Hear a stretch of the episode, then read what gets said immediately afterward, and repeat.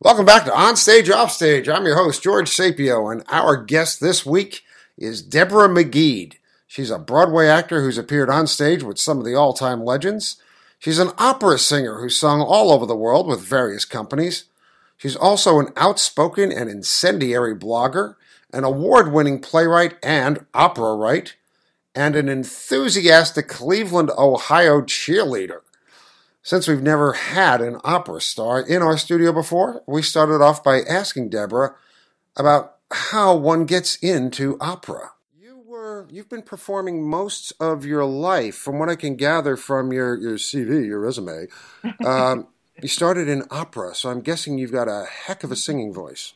Well, um, uh, thank you. And I do, I'm at Zwischenfach. I have a three octave usable range, and that really helps when I'm sending my musicals places and have to have a recording and can't get singers, mm. I can pretty much sing all the roles. That's amazing. I, um, I, started before that. I was eight years old uh, and started in musical theater here in Cleveland Heights, Ohio. Okay. Uh, it was called Heights Youth Theater, all one word, um, and exists in a different form now. Uh, but it was a pretty astonishingly wonderful way to go into theater. And it spawned um, a number of people with pretty serious careers. Um, sure, yeah. Uh, and also, well, Cleveland is such a theater town. That's what I'm discovering. It's uh, uh it's in the middle of the country, and there are so many other theater quote theater towns that have you know, better PR, you know, Chicago, New York, Toronto, that sort of thing. Mm. And when you mention Cleveland, you think, oh, the mistake on the lake. well, no, I think Rock and Roll Hall of Fame, but that's something Yay! else. Yes, um, it's Cleveland is, and I wish to, I wish I could remember where I read this statistic, but Cleveland is the fourth largest theater producing area in America. Fourth largest. And that does include at the community theater level, almost every little suburb has a community theater. Mm-hmm. Um, we've got two LORT houses, Great Lakes Theater Festival and the Cleveland Playhouse, which I'm right. quite proud to be attached to. Um, there are a number of smaller theaters. There are a couple of small equity theaters. There are a bunch of theaters that are not equity but use equity contracts. There's a theater school, uh, Baldwin Wallace University, which right. is just outside Cleveland, which is sending uh, performers pretty much straight to Broadway. Um, so there's, and there are a few theater education uh, entities from Talespinner Children's Theater uh, to I don't remember the names of the others because I don't have kids, but there are schools for Talespinner is mostly for smaller um, kids, right?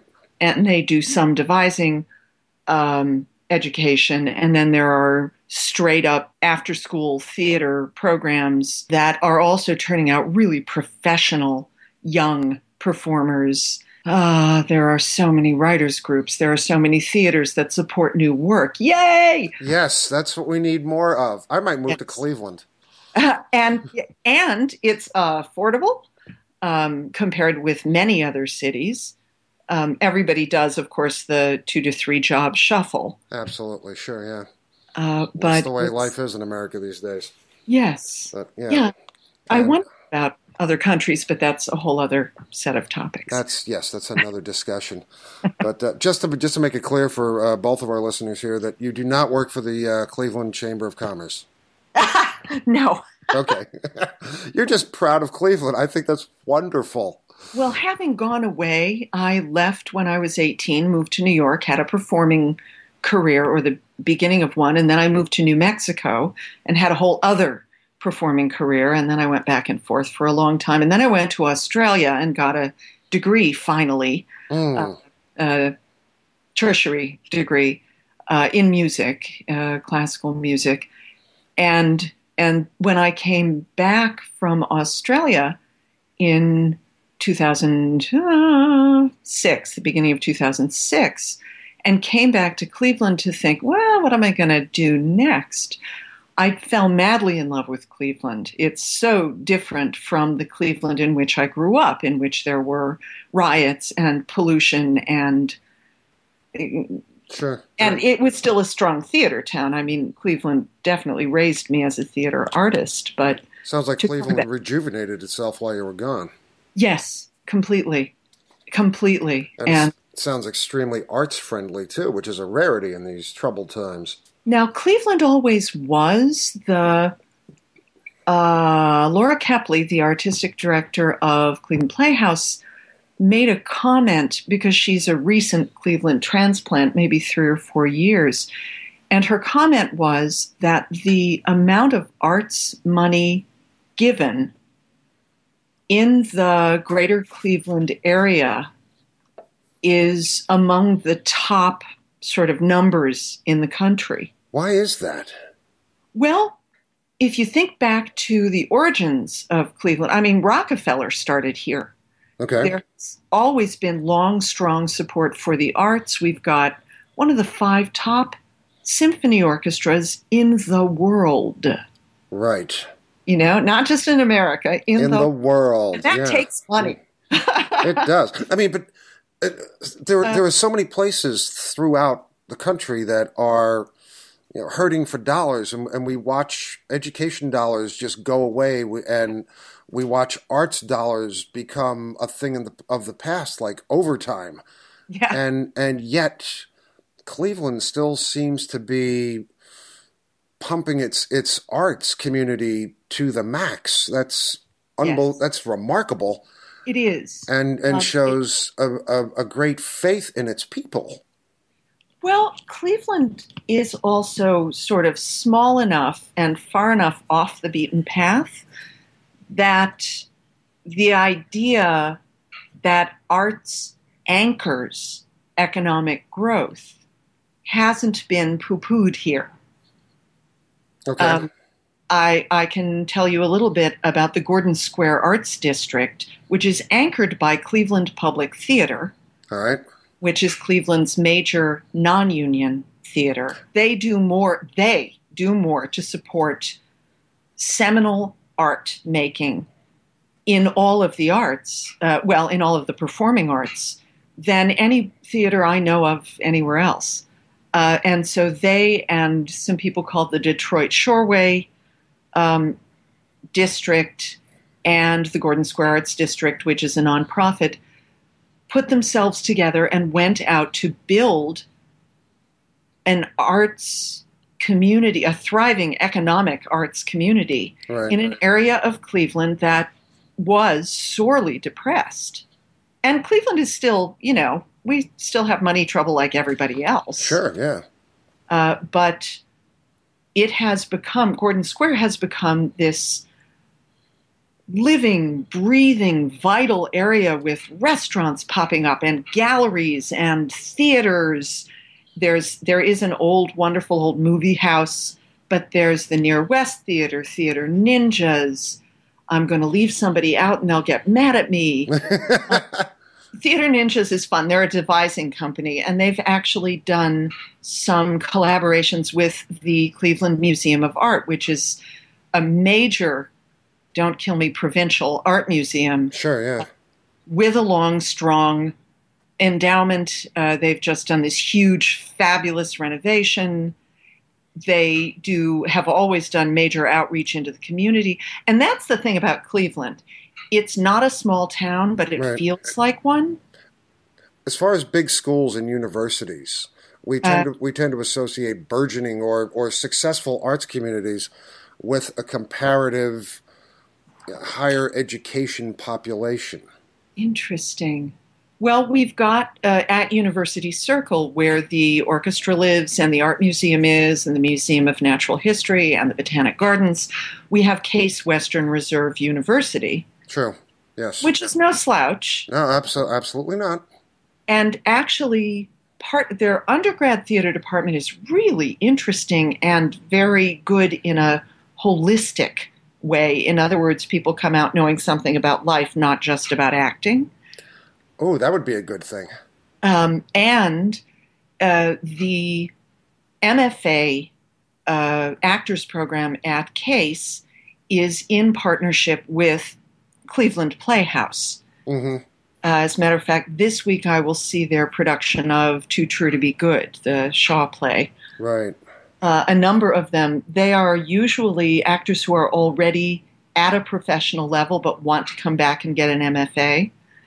So they're brought in as a company and they are outstanding. They perform as a company, but they also perform in the main stage uh, Cleveland Playhouse shows. Actually, one of the MFAs played the female lead in Yentl, Mm-hmm. which just closed recently. So it's there's something very family about Cleveland. Right. It sounds like it. It's it sounds like you're all taking care of each other, you know, arts wise, theatrically.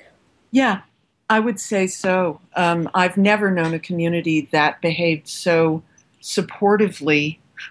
When I was growing up here and I would go after a role, and there would be a bunch of other girls going after the same role, we would cheer each other on. We would help each other. Right. And whoever got it, we would celebrate. And for That the does most that, that doesn't sound like actors at all.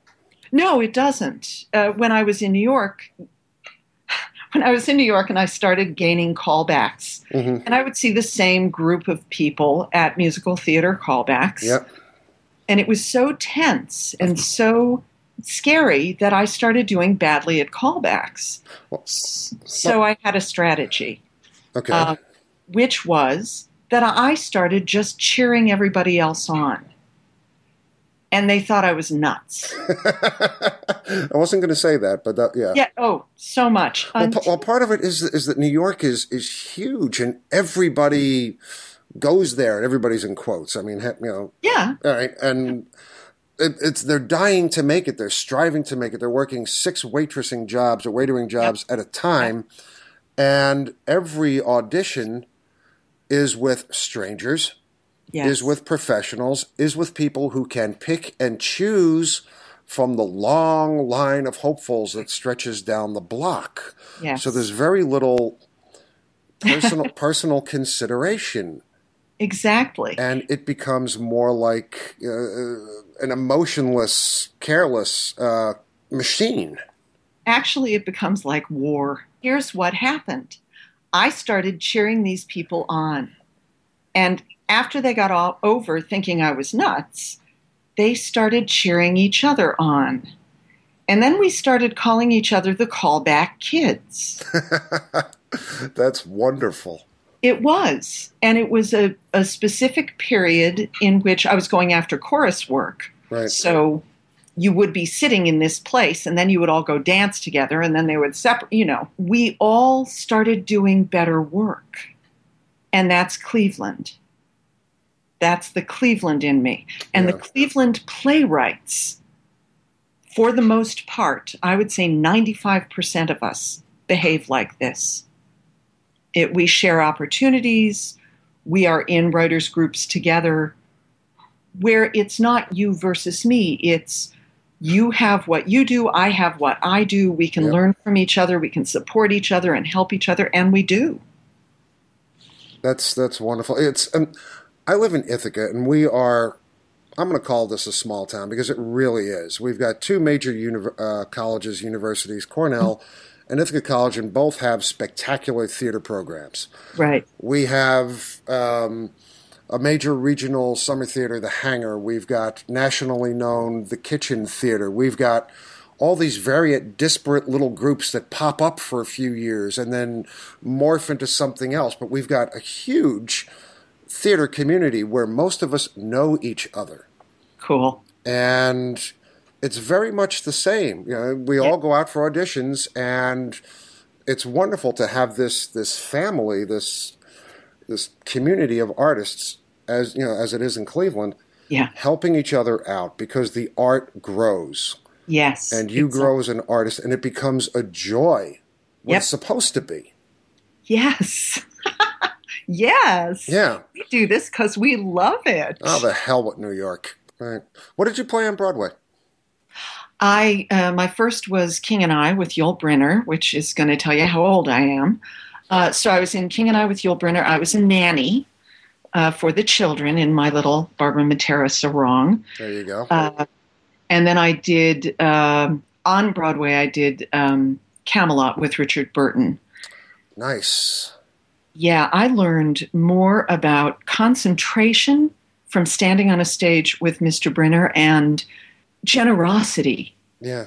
from Richard Burton as an actor. Um, and then I also did the first national, which is the same level of contract, but it's not on Broadway, of the best little whorehouse in Texas. Sounds like an illustrious career. Broadway. I mean, that's Yeah. that's you know, it, you don't go anywhere else from there No. except home, No. maybe. I don't know. Well, and I went. I went actually from there. I went back into opera and went and sang with Santa Fe Opera, and um, did a bunch of other sort of ancillary things in New Mexico. I want to talk And- about the opera for a minute. Um, Oh, yeah.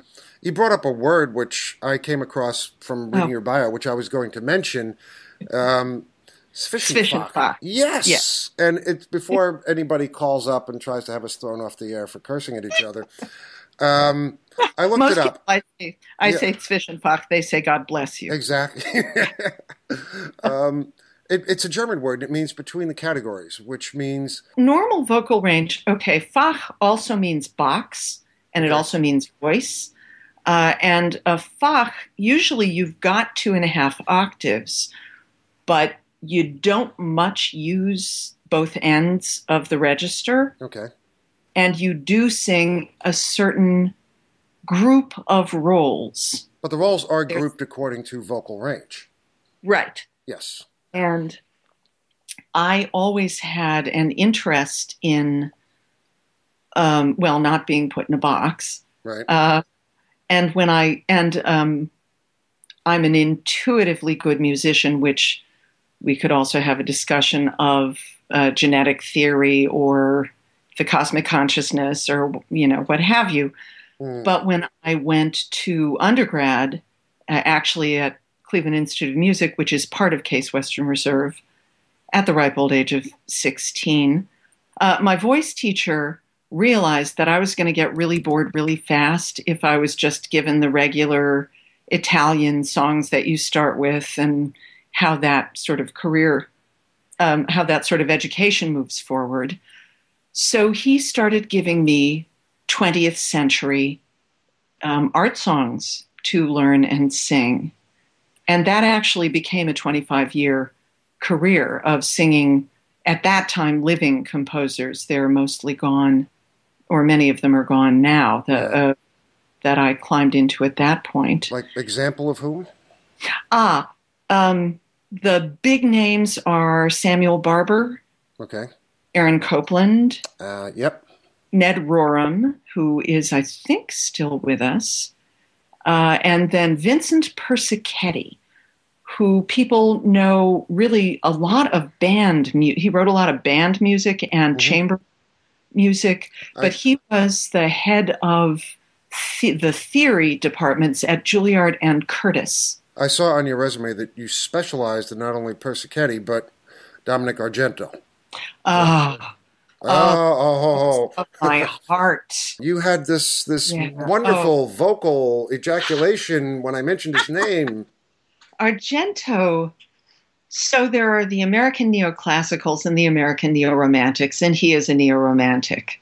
So his music is lush and theoretically very difficult, which it just sets all my little lights ablaze. Mm, But he also, there's something emotional that he understands about the texts he works with Okay. that in in a not dissimilar way from Sondheim, all right. in which it's highly complex, but for the singer, there's a whole lot of work you don't have to do to get the acting across. So it's present in the text. It's present in the music. Yes, and um, also he, I mean, he wrote probably my favorite opera of all time, and I'm still waiting to sing it in more than a concert. Um, the Aspern Papers, based on the Henry James novella. Yes. Wow. I had no idea that somebody actually went and wrote an opera about that. And it's extraordinary. You get the feeling of Venice, of these rooms that are high and wide and damp and echoing, and the decay of the life, and the one character who is still alive and trying to, well, and is faced with this massive moral dilemma. So, Argento and his art songs, I've done numerous concerts of Argento's art songs, and I'm thrilled to hear that there are people outside of formal music who actually know who the man is. Really? I grew up listening to traditional, classical. That's what we had in the house, that and show tunes, um, yeah. which caused my father no end of worry. But, uh, but yeah, if, if, I had to name a present day classical composer, I'd be hard pressed to do so. So I keep thinking well, if I ever get on Jeopardy, I'm going to have to be very careful. well, and present day classical composers, I'm nowhere near as well versed as I am in the mid to late 20th century. I want to jump ahead a little bit um, to your playwriting. You've done mm. all these wonderful things through, throughout your life, you know, opera, Broadway, and then you started writing not too long ago. And yeah. I want to go off on two things right now.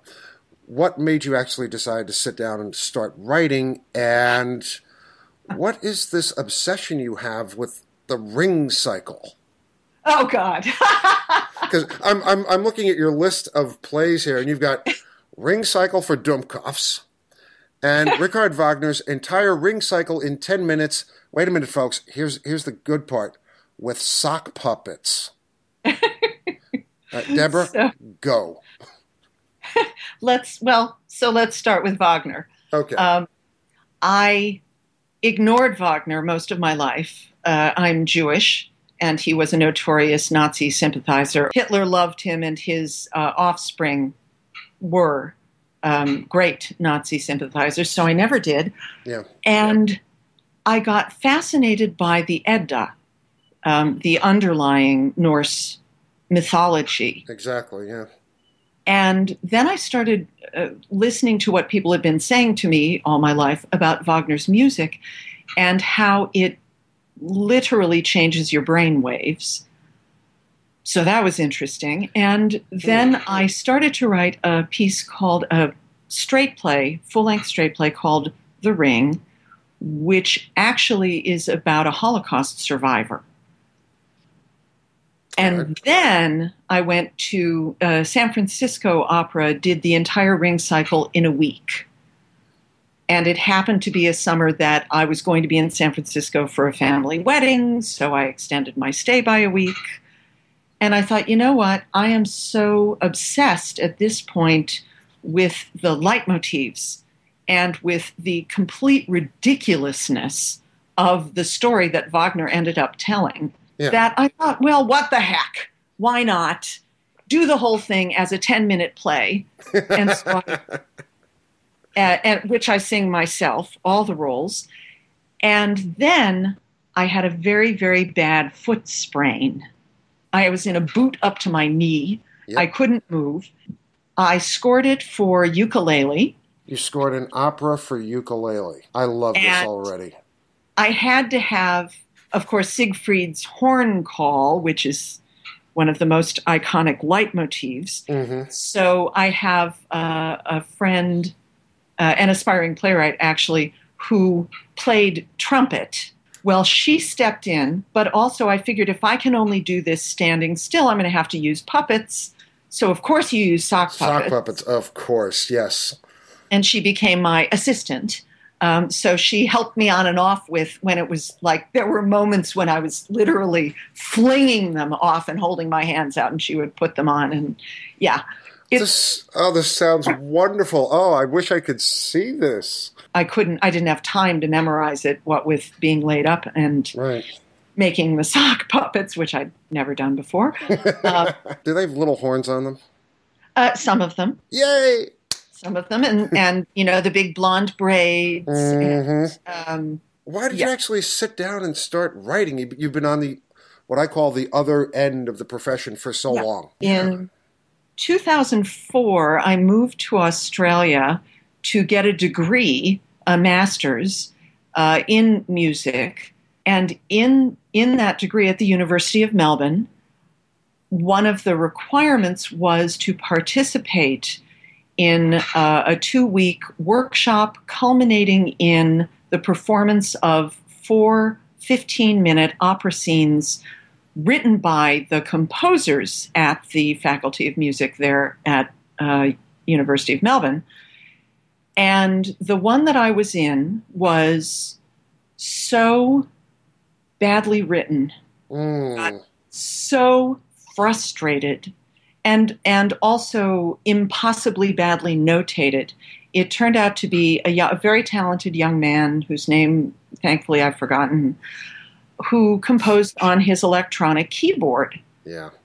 And so the music went into the computer and came out printed with uh, an E flat and a D sharp, which for those of your listeners who don't know, it's the same, Same note. note, yeah.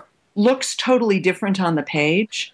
You'd have an E flat and a D sharp in the same measure. So that Yeah. was one side. Yeah. And then the other side was we were in the green room and waiting for rehearsal. And somebody came in incensed because her roommate ate his Mars bar the wrong way. Uh, okay. I, I cracked. I cracked up. I was the only person in the room laughing. How you eat a Mars bar in Melbourne, in Australia, is very much like you eat an Oreo cookie in America. Uh, I okay. I didn't realize Mars bars were, um, yeah, that critical down under. Okay. Well, so I'm walking home from yet another rehearsal. I was so frustrated and crazed by this entire thing that people started looking at me so, like giving me wide berth, like a crazy person on the street, which I was. Hmm, well, of course, yeah. Opera and, And- all that. Yeah. Yeah. And I realized that I had to do something constructive with all of this frustration. Or, I mean, I was even considering le- just leaving the program uh, because I couldn't drop this class. My credits wouldn't transfer to the States. I had one more semester before I had a master's of music. Right. And so I was walking along, and out of my mouth comes, I eat a Mars bar every day. I thought, okay, now I really am losing my, my mind. Yep. I like to take the wrapper off part way. and I thought, okay, this is kinky. I like it. There you go. Yeah. By the time I got to the other side of the Botanic Gardens, it was a 25 minute walk, I had three voices in counterpoint, each of whom ate their Mars bar a completely different way. And I thought, you know what? Fine. I went to my favorite little wine bar. I got a big glass of red wine. I took the badly notated music, turned it over, drew ledger lines, and wrote down those three so I wouldn't forget them, put in two more voices, and put it away. I was much calmer. About a week later, a couple of days before we had to perform these insane opera scenes, I got some friends together and the conductor who was mentoring the conductors. And we learned it and ended up performing my little quintet at the after party. I get my degree, fast forward, I come home to Cleveland because I can't go, I can't afford New York.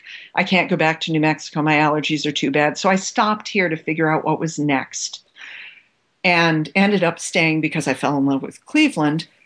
And there was a request for proposals from Cleveland Public Theater for their Big Box series, which is a seven or eight week series of workshop level uh, productions in which they basically give you the key to the theater on Sunday morning and you give it back the following Saturday night, having done three performances of something. And I sent in my vocal quintet and my idea of that if I added a sixth voice, an antagonist, who was trying to proselytize them all to eating Snickers. Uh-huh. There we go. I was wondering when the Snickers bar would show up. Okay, and that it would uh, that it was an allegory for sexual preference because almost all of these characters had some kink or This- another. This does, has nothing to do with the fact that a Snickers bar has nuts in it, does it? Well, of course, I couldn't use the trademark names um, uh, by the time I got this. Um, uh, See, I, I would think they'd be pleased as punch to have their their their confectionery products, you know, uh, uh, operaized. well, it, it it turned into a, a really strange little opera, and that so that became the first thing I've ever written. And they awarded me this grant, and then I had two months to write a chamber opera. I had never written anything before in my life. But the experience you've had doing so many other pieces of work, it seems like you knew what you would know what's supposed to be in there in the first place. Well, it accrued to me, um, all of that experience, of course. Uh, the one thing I did not understand was dramatic structure. so Ah, I had yes. five arias, five I am songs in a row, Mm, and then the quintet, and then a 14 minute essentially solil- I mean, it was just very, it was fun to do. Audiences loved it. Somehow I got a lot of publicity. Uh, it launched me as a CPT artist, which I I can't even begin to tell you how grateful I am to be involved with that place. yeah. But that's I'm sorry, the very long story of the first of the reason that I started writing. But you've been And- prolific since then. It's it's Yeah. look you know, seems like writing took with a vengeance. Yeah, the dam burst. There well, I've go. always been a good writer. I was also uh, one of my day jobs. I was a technical writer editor at Los Alamos National Laboratory with no um, advanced degree. I'm the only person in the history of the lab who was ever hired uh, based on a high school diploma Mm, for, to be a writer editor, a tech writer editor. Right, right. And it's just that I understand. Well, music is a language, and la- of course, language has music, but how they break down in my brain, it's very similar. Right. So, Well, there's, there's rhythm, there's meter, there's yes. you know when a line works, you know when a line is out of sync, you know when a line just doesn't sound right because you've got the alliteration in the wrong space, or the ass- the assonance goes on a little too long, or something in the tempo just isn't right. It's so people yell yeah. at me for t- you know tweaking words like mad because I don't mm. have the right word. It doesn't make it you know. But oh, you have to. I mean, it's yes, crucial. it, it is crucial because, as you said, there is music and language. There is language and music, and you you take a playwright like Mamet, all right, Yeah. who's who's back and forth his his quote naturalistic unquote language does have its own rhythm, sequence, music, and you find yourself riding on the back and forth until it comes to a complete stop. Right, and Yes. you've you've been someplace on an emotional aural O A U R A L journey, Yes, exactly. right? And so many, so many writers of all ilk, but so many playwrights don't write. They write for sense, not for sound. Yes. And even people who write brilliant dialogue, dialogue that shows rather than telling, rather than explaining, right. sometimes don't have, often don't have an ear. You write that playwrights, all tellers of tales, bear the responsibility not only to report our lives, our societies, but also to improve them. Now, let me finish asking the question. Isn't this a wee bit pretentious? Isn't just entertaining the public enough? And don't take pretentious as a negative no, thing. No, I'm not. Okay. Um, um, I have a very strong, oh boy, how do I put this? I was raised to believe that we are on earth to improve each other and support each other and repair what needs repair. So rather than being a level of pretension, I think it is actually way at the other end of the scale. It's a level of humility. I'll never succeed in any, I'll never succeed. That won't stop me trying to repair the world and to add to the sum total of human human kindness, human compassion, mm. human goodness, and Richard Wagner's entire ring cycle in 10 minutes with sock puppets has an object lesson, but you laugh all the way to the lesson and you don't go away thinking, hmm, I just got taught a lesson. But hopefully, even as an actor, I believed this. Hopefully, you go away from anything that that you take in a little bit changed and a little bit changed for the better. One would hope so. And that's really what my highfalutin words um, meant, mean. I think if you don't leave a play or a movie or some something that somebody has bothered to take the time to write to put pieces of themselves into to have produced to have shown if you don't walk out of there changed in some even microscopically significant way you, then you've wasted your time well we talk about we talk about things having depth and other things being fluff and there's no firm dividing line between those two there are ranges yep. of fluffness yep. and depthity and yeah. I'm oh, I'm stealing those words. Oh no no no, you're not. Those are mine. Fluffness and depthity. That's my next play. Don't touch it. okay. All right, um, but they will show up somewhere at some point, at least in conversation. You can borrow it. It's fine with me. Because they're great words. Yeah, but uh, and that's uh, a whole other subject: uh, the coinage oh, yeah. of words. Exactly. Which I think we do, and I think it's great. I love doing it. Of the plays you've written, I've looked. These, I've looked these up. They're all on your website, and you write for a predominantly female cast. You betcha. When I was performing, I know, and I do still perform. I do still act. I'm actually embarking on something new, which is great. Um, uh, but even when I was in my 20s or 30s, I was noticing how many roles there were for men and how few for women and I hit 40, and all of a sudden there were maybe 10% as many roles for women as there used to be. Mm-hmm. So when I started writing, yes, in my mind, for my first probably three or four shows, was, oh, I could play that role. Um, but I know so many really excellent female actors, singers, dancers. Sure, who, sure. There's no work to be had. No kidding, because nobody's writing for them. Well, I am. I am now. Um, and so it's, um, I set myself not just to do what we had talked about, about my moral imperative of playwriting, but also to make work for women. And of course, I'm old enough to remember the beginning of Women's Lib and the idea of uh, equal pay for equal work, which we're still nowhere near. Mm, it's still a radical, heretical idea.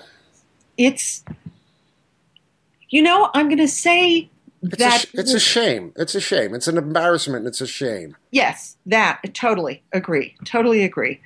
And looking at uh, of course, I got involved in theater not too long after uh, Julia Jordan made her big speech at the town hall meeting and the establishment of 50 50 in 2020.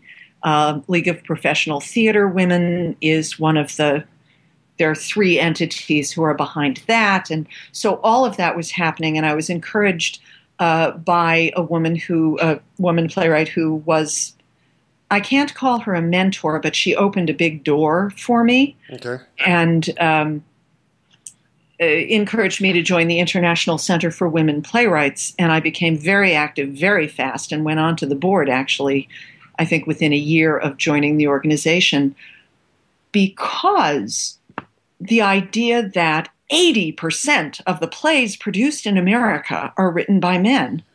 Um, I just for myself, sat to have sat down a couple of times over the last few years and looked at what's running on Broadway because right. that's my bailiwick. That's where I'm from, and of course, that's where I want to go back. Um, and I I did research on who wrote them, who was in them, who was on their creative teams, and I came up with the 80 20 even there. Mm-hmm. And I thought, you know what? I can't change the world, but I can certainly affect my own behavior. So let me ask you a really dumb question here. Is this because out of everybody out there who's practicing this art, only 20% of them are women? Exactly. No, eh, wrong. Oh, okay. and Thank that's you for playing. what made me well, and thank you for asking because I tend to go right past that. That's what made me so incensed. I know all these women playwrights. And then I found uh, Geena Davis founded uh, an organization for gender parity in film. Mm-hmm, and right. started I started learning about all the inequities over there. And Absolutely, yeah. I don't know if they've done the study in theater, but in film, it is proven that the highest grossing films 65% of them are written by women. Really? And yet, only 20% of the screenwriters are women. So, and we could, I mean, we could talk about the Yale study where the uh, students were sent up for a job. They had a script that they kept to for the answers they gave. Uh, and this is all filmed and, and on the internet. Um, they had a, the exact same script. They answered all the questions the exact same way and the men and women executives uniformly, even the women, said that the female applicants were not people they really wanted to work with. They were pushy, they were uh, too aggressive. And when it was pointed out to them on camera that it was the identical words used by the male candidates, they took a moment and thought about it. And I think the question here isn't are there really good women writers, but the re education of the money people, of the right. people hiring. And I do think that's happening because I am at base an optimist and I do see things changing. I do also see a big title pushback by oh, pardon me, middle aged white men writers. Hello. Hi. I understand that it's a class, the 80% male writers are a class that did not understand that they were trading on an entitlement. Exactly. And of course, they're going to push back. It's their livelihood, it's their art, it's their creativity and joy. Well, I mean, there's, there are 10,000 writers out there and 12 theaters. Yeah. Right? Which in itself is a whole nother interview. But, yeah, but rectifying inequalities is never easy because there's only a certain amount of whatever that product is. And once you want to give it to somebody else, you got to take it out of somebody else's hands. And unfortunately, doing, that's the case. Well, what we're doing now is making instability. Instability in a really good way because that's the only time that anything shifts. Mm-hmm. Talk to me about this 50 50 for 2020. So 50 50, some people say in 2020, by 2020. There are various groups actually all over the world at this point. Um, the little corner of that that I was involved with and am still, although I've uh, rotated off the ICWP board, is called the 50 50 Award. That's the International Center for Women Playwrights, by the way. Correct. Yes, thank you.